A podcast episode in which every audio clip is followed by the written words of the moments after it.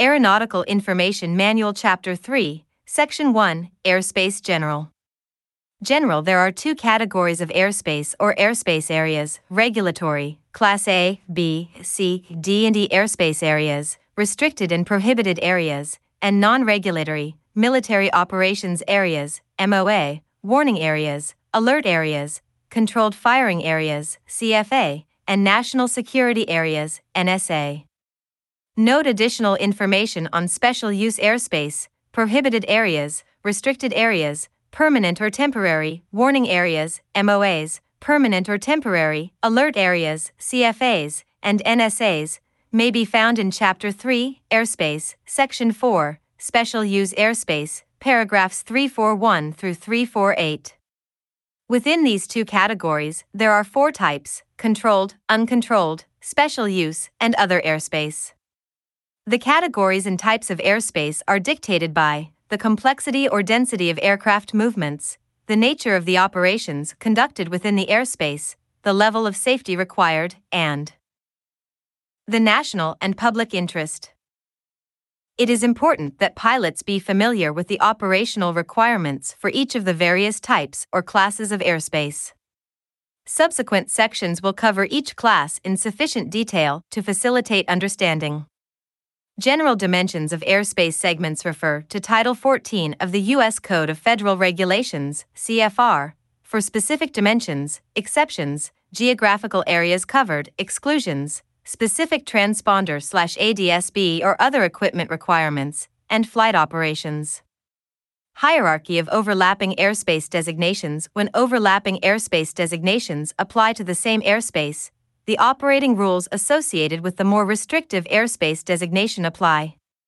For the purpose of clarification, Class A airspace is more restrictive than Class B, Class C, Class D, Class E, or Class G airspace. Class B airspace is more restrictive than Class C, Class D, Class E, or Class G airspace. Class C airspace is more restrictive than Class D, Class E, or Class G airspace. Class D airspace is more restrictive than Class E or Class G airspace, and Class E is more restrictive than Class G airspace. Basic V F R Weather minimums. No person may operate an aircraft under basic V F R when the flight visibility is less, or at a distance from clouds that is less than that prescribed for the corresponding altitude and class of airspace. C T B L three eleven. Note: student pilots must comply with fourteen C F R Section sixty-one point eighty-nine A, six, and seven.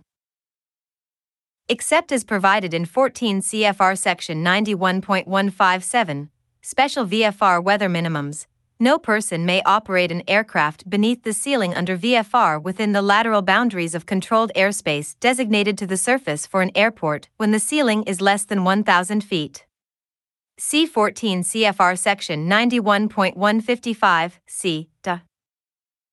If your magnetic course, ground track, is zero zero zero to one seventy-nine and you are more than three thousand feet above the surface but below eighteen thousand feet M S L, fly odd thousands M S L, plus five hundred feet. Example, three thousand five hundred foot, five thousand five hundred, seven thousand five hundred, et cetera.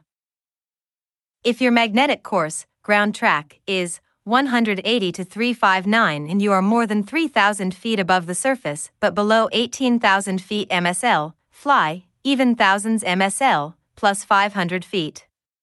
Example, four thousand five hundred foot, six thousand five hundred, eight thousand five hundred, et cetera.